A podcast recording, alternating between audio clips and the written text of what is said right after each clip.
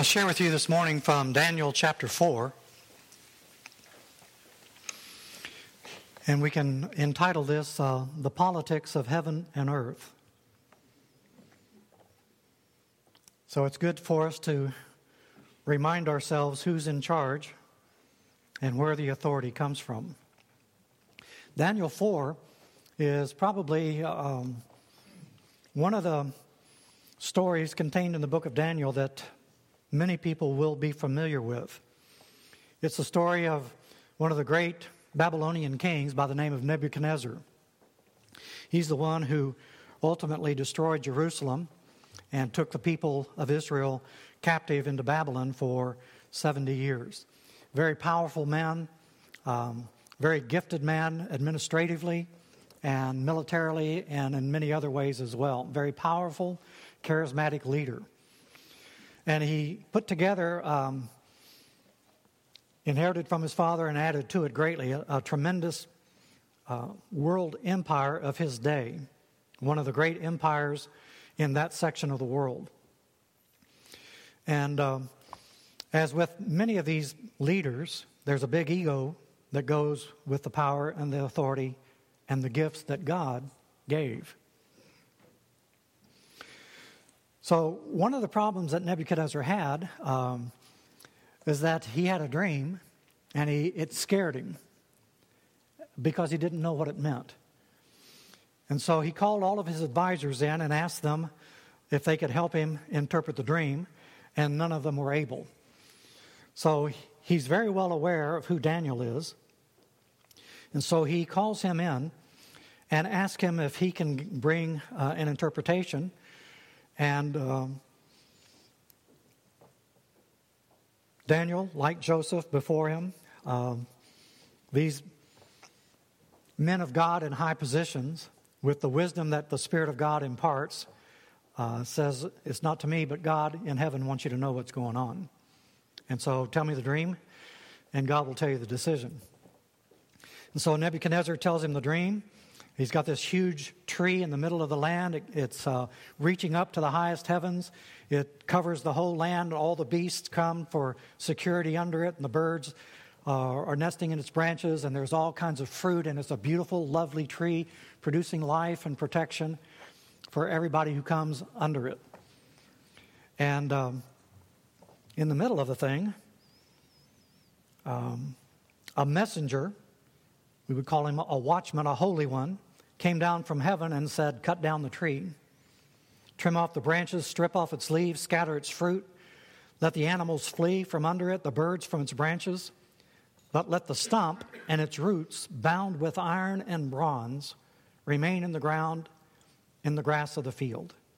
Let him be drenched with the dew of heaven, let him live with the animals among the plants of the earth, let his mind be changed from that of a man, let him be given the mind of an animal till seven times pass by him.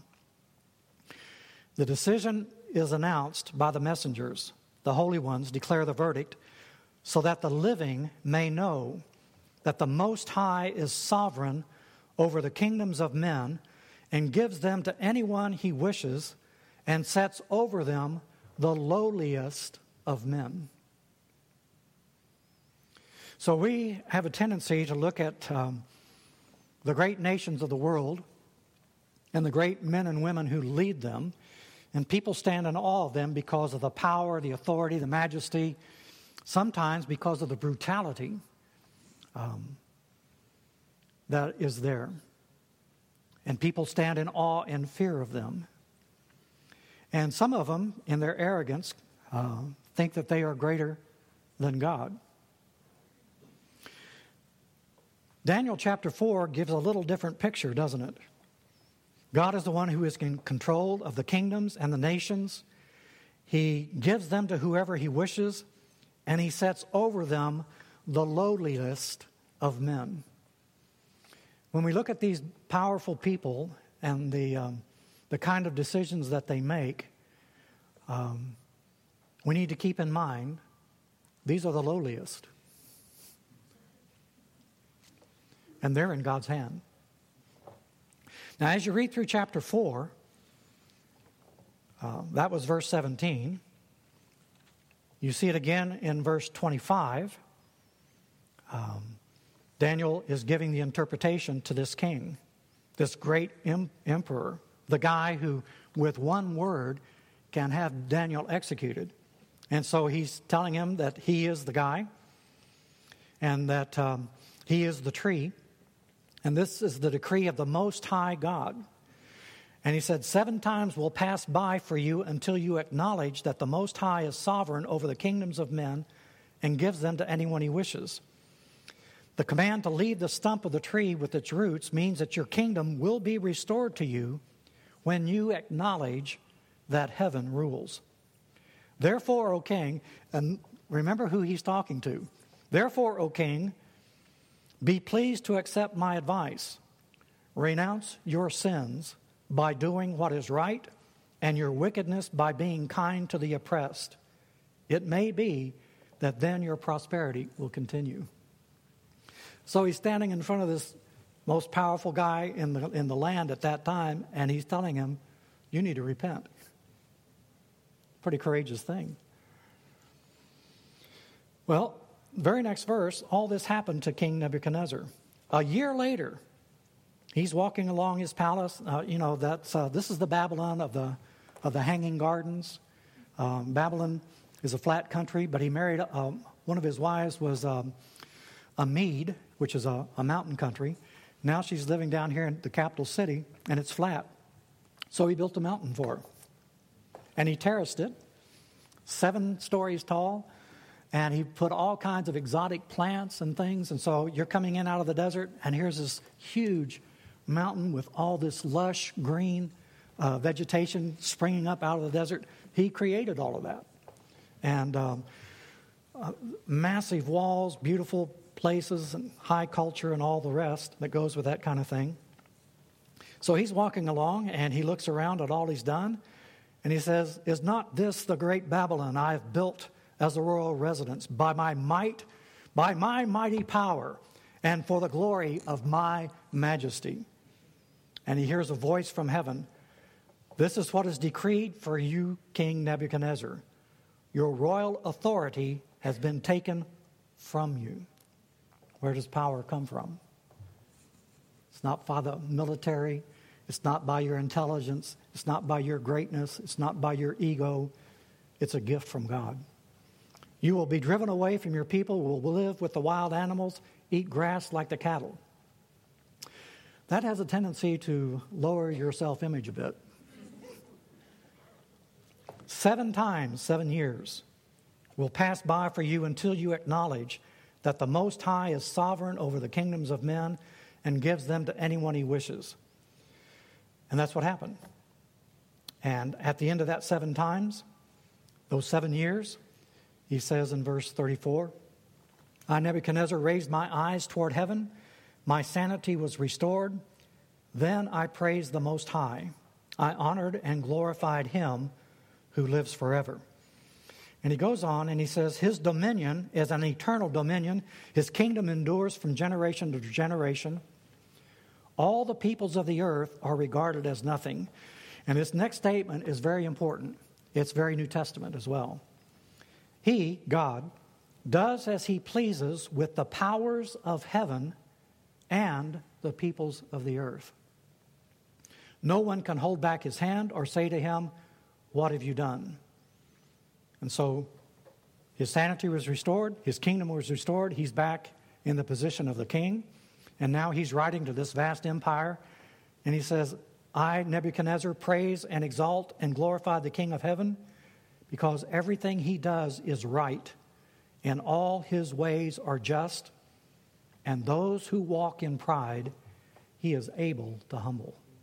That's personal experience there. So, about um, five times in this one chapter, it tells us God is in control. He is the sovereign God. He is Most High. And he gives the kingdoms of the earth to whoever he chooses. Uh, earlier, in Jeremiah twenty-seven, Jeremiah had a, a similar revelation from God in verse five.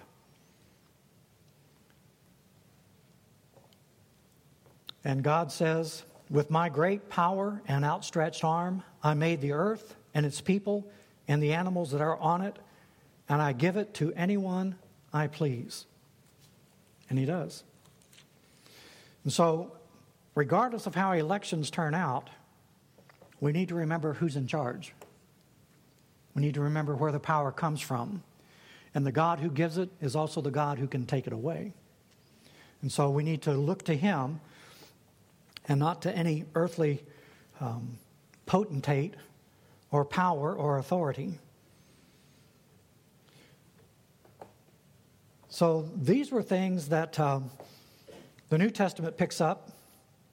Romans thirteen one, and this is going to be uh, repeated in First Peter chapter two. And in Romans thirteen one, Paul says, there is no power but of God. The powers that be are ordained by God. And um, Paul's writing, while he himself is in prison, um, as a ward of the state, the Roman government. Peter echoes that same statement. And uh, Jesus, Peter, Paul, all executed by the Roman state. So that's what they're talking about. So the real question here is the question of power and authority. And it's an important question. And the Pharisees of Jesus' day, trying to challenge Jesus, wanted to try to pin him down. And so they were challenging him in Matthew twenty-one, verses twenty-three and twenty-four. Jesus entered the temple courts, and while he was teaching, the chief priest and the elders of the people came to him. Now, these were people, these were the chief authority in the religious and cultural affairs of Israel at the time. So these were the power people. And they're coming in the temple to challenge Jesus. And so they come as a group. By what authority are you doing these things, they asked. And who gave you this authority? Because they didn't give it. And if they didn't give it, what power does he have? Or what power does he think he has? Because they're the controlling, authoritative, uh, religious answers and standard setters of the day. And they said, we haven't given you our approval. Where's your authority? And who gave it to you? So Jesus said, well, I'll ask you a question. Uh, you remember John the Baptist there? What um, by what authority did John baptize people? Did it come from heaven or did it come from men?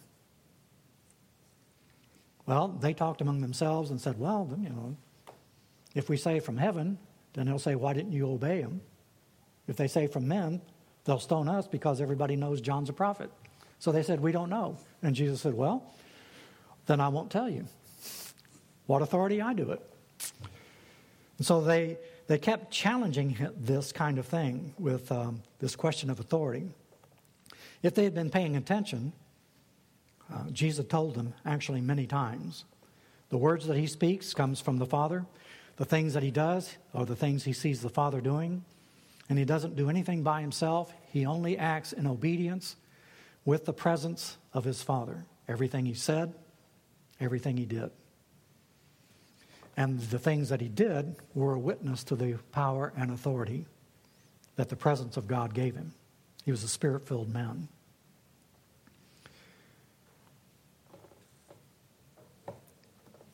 At the end of his ministry, when Jesus is standing beaten and bound in the presence of Pilate, the Roman governor, and Jesus is on trial for his life, this is in John nineteen.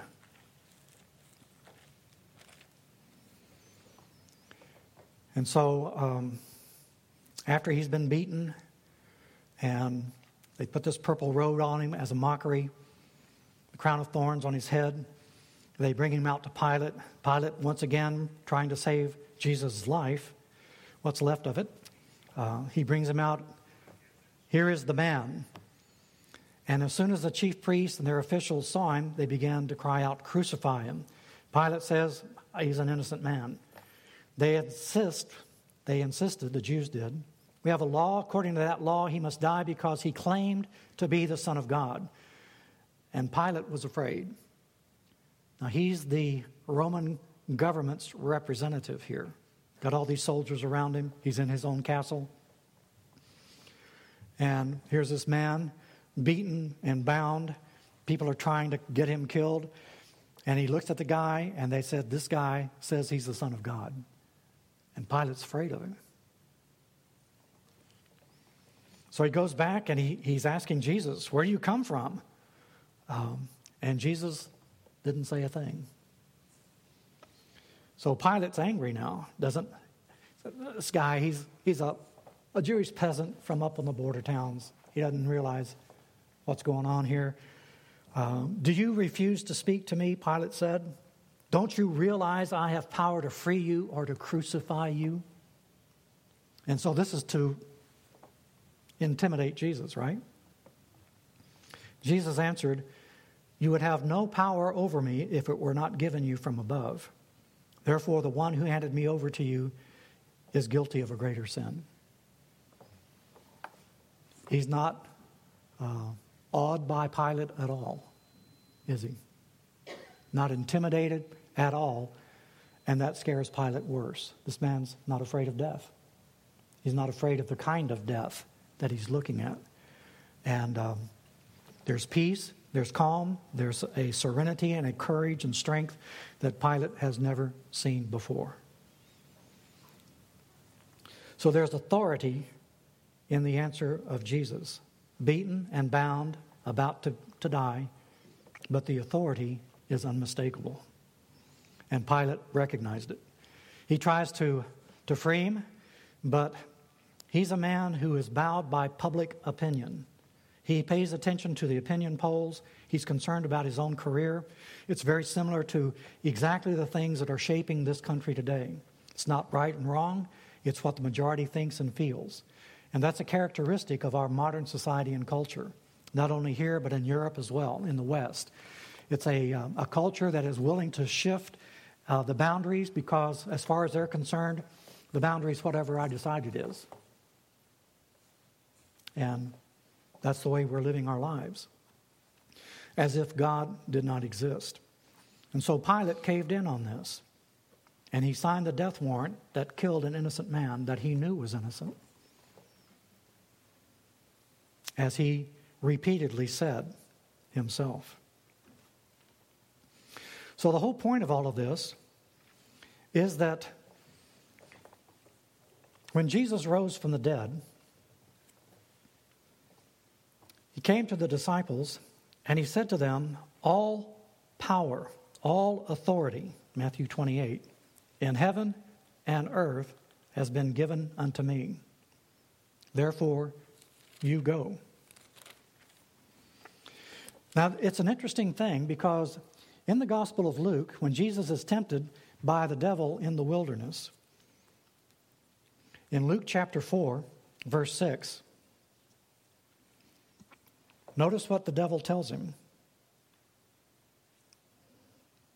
The devil led him up to a high place, showed him in an instant all the kingdoms of the world.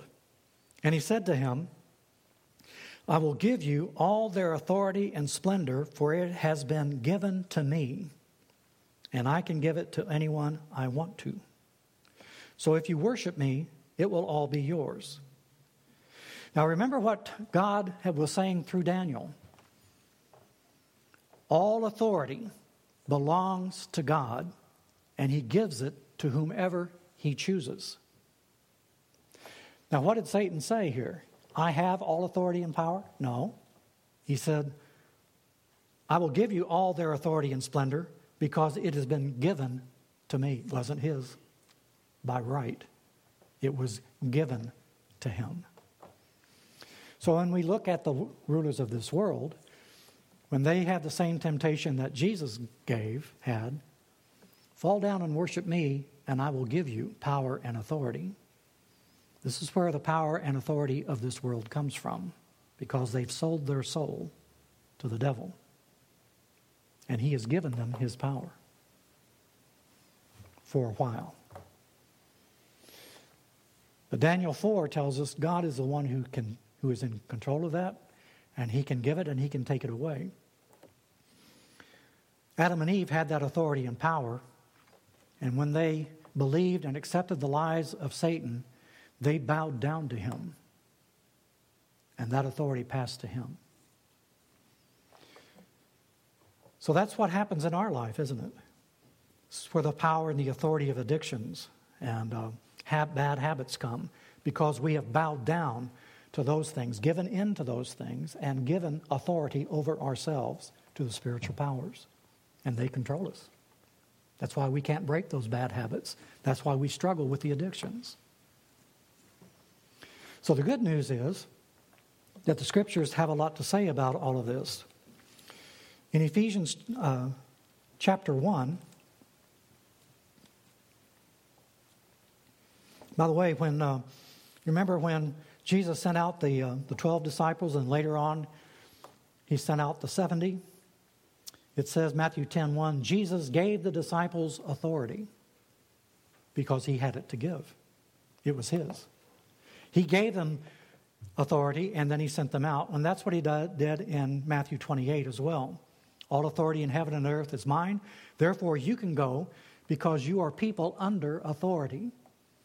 And we exercise the authority that has been given to us by the presence of Christ. He is the authority. If he is in our heart, the authority is there because he is there. It's not ours. Uh, it's his. And that's why he said, authority is mine. You go, and I am with you. That's why you have the authority. It's the authority of his presence in us. Ephesians chapter one, verse twenty-one.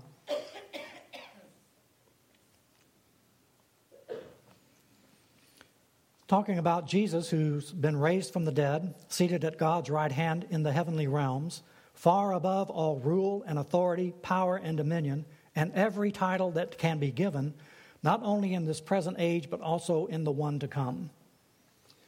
So God has set Jesus in authority over all rule, authority, power, dominion, every title in heaven and earth, now and in the future. Placed all things under his feet, and appointed, appointed him to be head over everything for the church, which is his body, the fullness of him who fills everything in every way. And then in chapter three, verse ten of Ephesians, God's intent was that now through the church, the manifold wisdom of God should be made known to the rulers and authorities in the heavenly realms, according to his eternal purpose, which he accomplished in Christ Jesus our Lord. And so what we're saying is that we are engaged in a spiritual war. And it's, it's a spiritual war on an individual level for our souls. It's on a, a war on a family level with our children and our wives and husbands, our children, grandchildren. Um, it's on us as a church, as a community. And the nations are at war. There is a spiritual battle taking place in the heavens. Uh, Daniel talks a lot, lot about it. He talks about uh, the prince of Greece and the prince of Persia and, and the prince of the Jews and these religious authorities and powers that are, that are behind the authority that we see exercised by the earthly rulers. Paul talks about it, as you know, in Ephesians chapter six. And he tells us to put on, be strong in the Lord and in his mighty power. Put on the full armor of God so that you can take your stand against the devil's schemes. For our struggle is not against flesh and blood. And if we try to fight it there, we will lose. Because that's not where the battle is. We are, our struggle is not against flesh and blood, but against the rulers, against the authorities, against the powers of this dark world, and against the spiritual forces of evil in the heavenly realms. And so he tells us to take on this armor, and he tells us what it is. And that's how we stand. Um, in Second Corinthians chapter ten,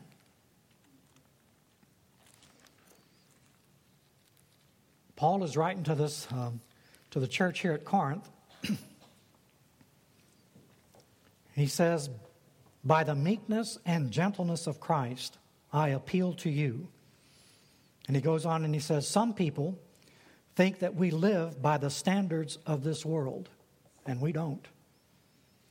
For though we live in the world, we do not wage war as the world does. The weapons we fight with are not the weapons of the world. On the contrary, they have divine power to demolish strongholds. We demolish arguments and every pretension that sets itself up against the knowledge of God, and we take captive every thought to make it obedient to Christ. So we don't fight with the weapons of the world. This is why Jesus told the disciples in the garden to put away their swords. Uh, that's not the kind of fight that we fight. Uh, we fight on our knees in the presence of the Lord. Uh, we fight the good fight that Daniel fought, Shadrach and Meshach and Abednego, Peter and Paul and the other disciples. That's the fight that we are in, and that's the weapons that we use. And so First Corinthians chapter fifteen tells us the outcome. First Corinthians fifteen twenty-four.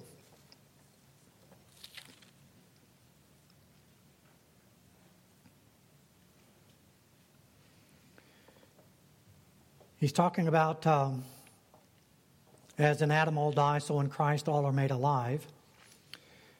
And then he says, the end will come when he, that's Jesus, hands over the kingdom to God the Father after he has destroyed all dominion, authority, and power. He must reign until he has put all his enemies under his feet. The last enemy to be destroyed is death. So we know the victor, and we know the one who gives the authority, the one who is in control, and the one who will take it all back at the end. And that's the Lord Jesus Christ. So why is the battle so intense down here? And why is it that many of us, uh, many people are engaged in that battle? Paul tells us, Second Corinthians eleven fourteen, that Satan himself masquerades as an angel of light, and the deception is great and strong. And one of the other problems is that Uh, These spiritual authorities in high places, they know enough of the future to know that's com- what's coming. And it's a, it's an incredible statement that God makes. In, uh, before we get to uh, First Corinthians uh, six, in Revelation chapter two, this is one of the letters to the seven churches. This is to the church at Thyatira. And listen what he says.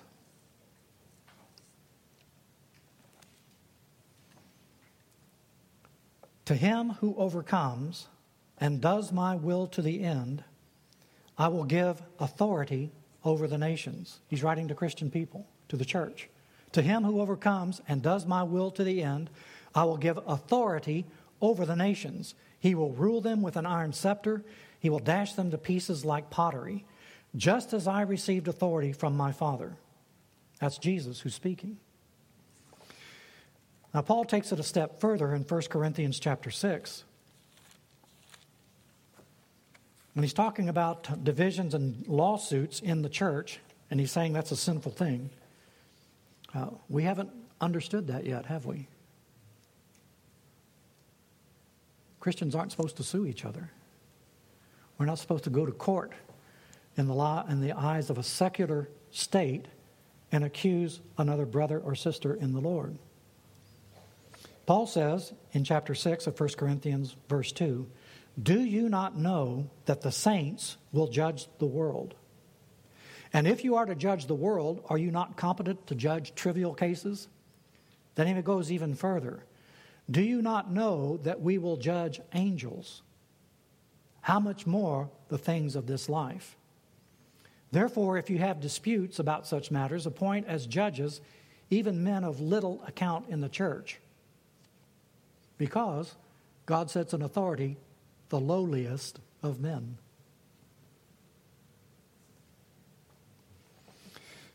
So these spiritual authorities and powers, awesome beyond our wildest imaginations.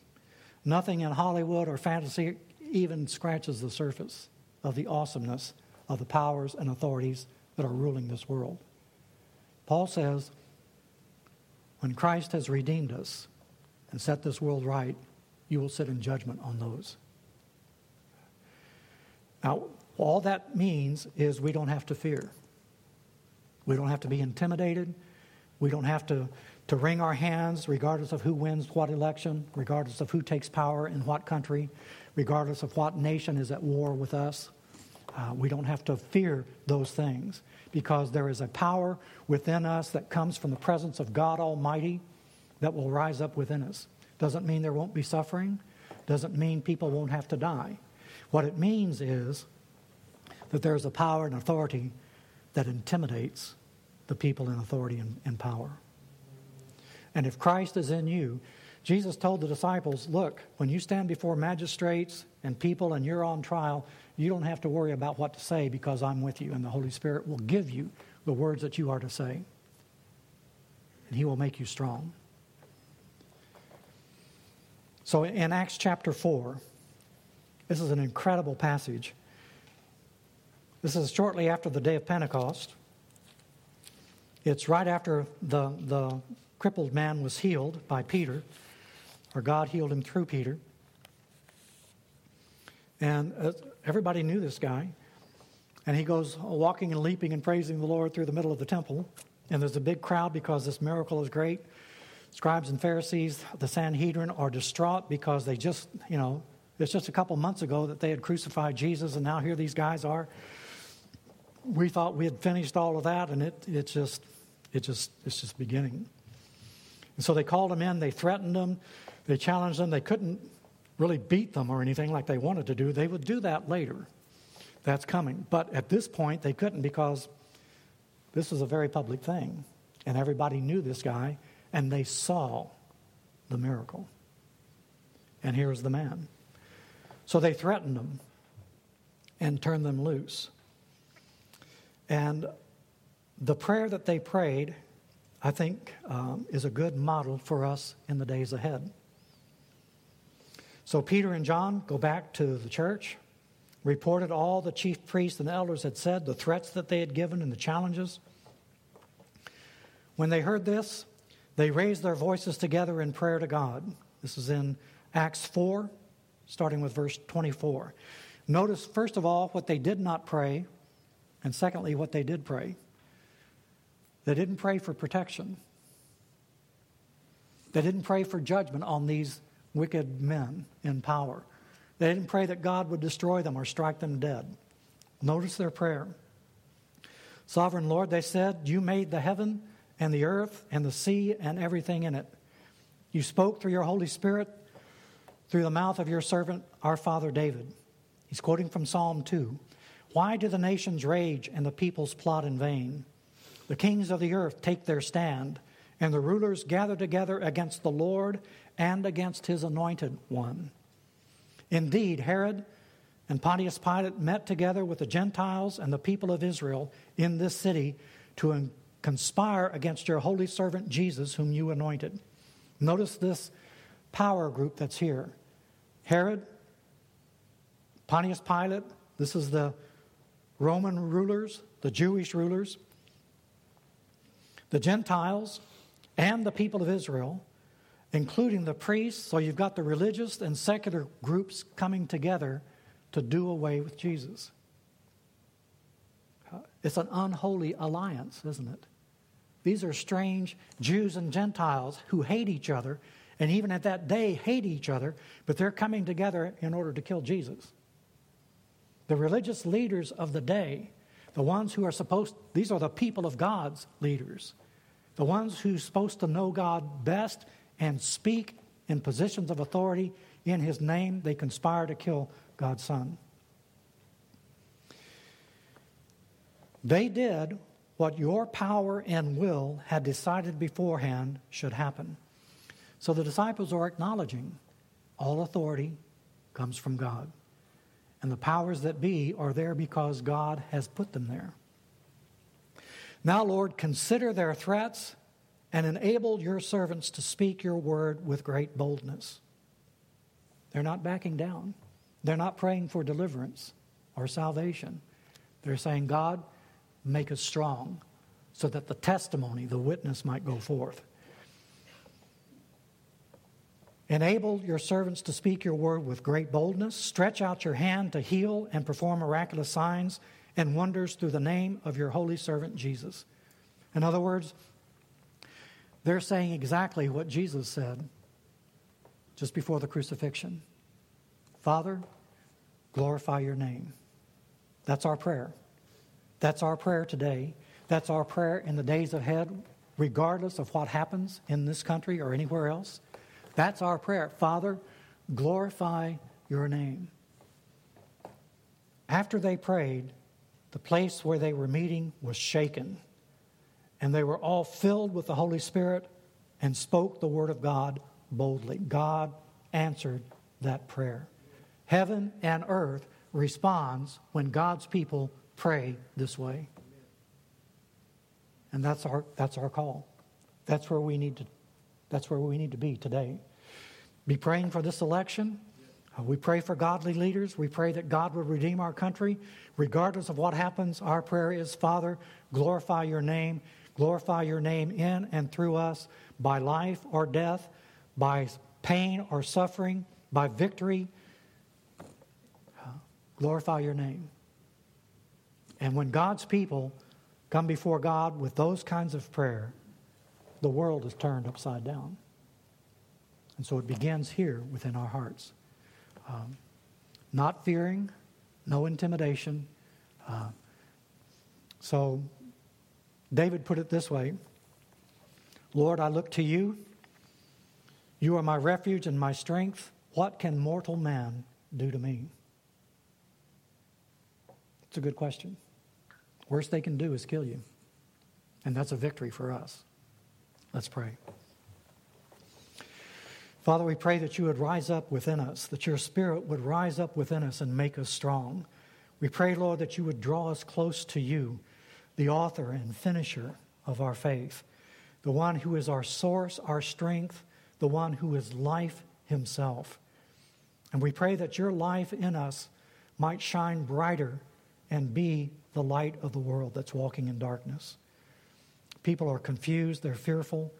Um, people are losing all the standards, all the things that define and shape society itself are crumbling, being attacked, our homes, our families.